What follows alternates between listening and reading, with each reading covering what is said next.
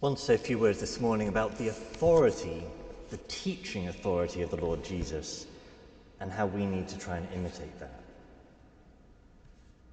Now, when we read the Gospels, there are certain phrases that kind of leap out at us, certain things that those who were there uh, again and again witnessed about the Lord Jesus. So we might think of the phrase we hear, how he looked at the crowds and he had compassion on them. That repeatedly the, the writers record this, the, the, the sense of the compassion that could be seen radiating from him. Now, another impression we have of him is, is the one we hear recorded in today's text and elsewhere. They were astonished because he spoke with authority. And later in the same passage, with authority and power, he commands. That there are many places in the gospel where this sense of his authority was palpable. Probably my favorite place is the, the first time he was, um, they tried to arrest him, they sent the temple guards to him, and the temple guards came back not only without a prisoner, but saying to their superiors, No one has ever spoken like this man.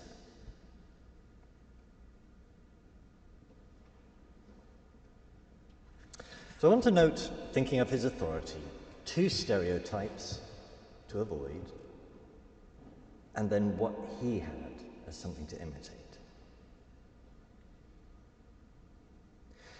Now, the first stereotype is that preacher, that priest who just doesn't have any substance, doesn't have any content. Frequently, that old liberal who, you know, just everything he says, it's just, well, you don't really need to believe that. You don't really need to do that. There's just no oomph there, there's no substance. That we can't have authority unless we've got content. We can't have authority unless we've got conviction.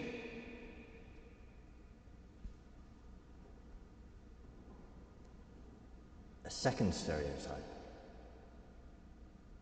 the loud, brash, young conservative. That he's got all the answers. He's going to tell you what to do, he's going to tell you what to think, and he's totally right but you just don't want to hear it from him. He's somehow full of himself, not full of something else. And it isn't authentic authority because it is somehow about him, not about what he has to give you.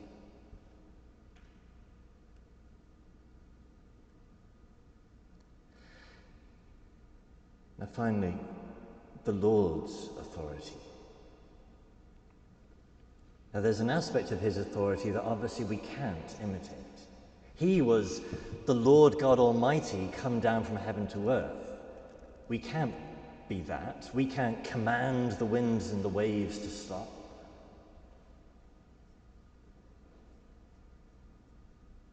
He tells us, in terms of what to imitate of him, that he was meek and humble of heart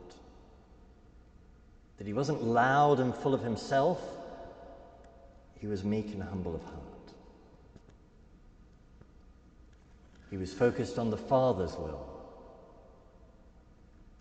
He was focused on the needs of the people in front of him. That there's a great power in not being about yourself. When we meet that priest, that priest who's about you. He cares about you, and he's got something to say because he's got it for you.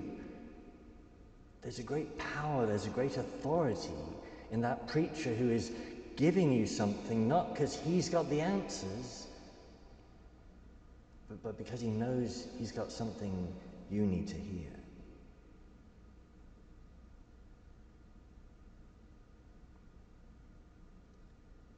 that the Lord Jesus, as God, had every right, in a sense, to be full of himself. The Lord Jesus, who was the Word, had every right to be kind of self referential in his teaching. And yet he was meek and humble. Not loud and full of sound.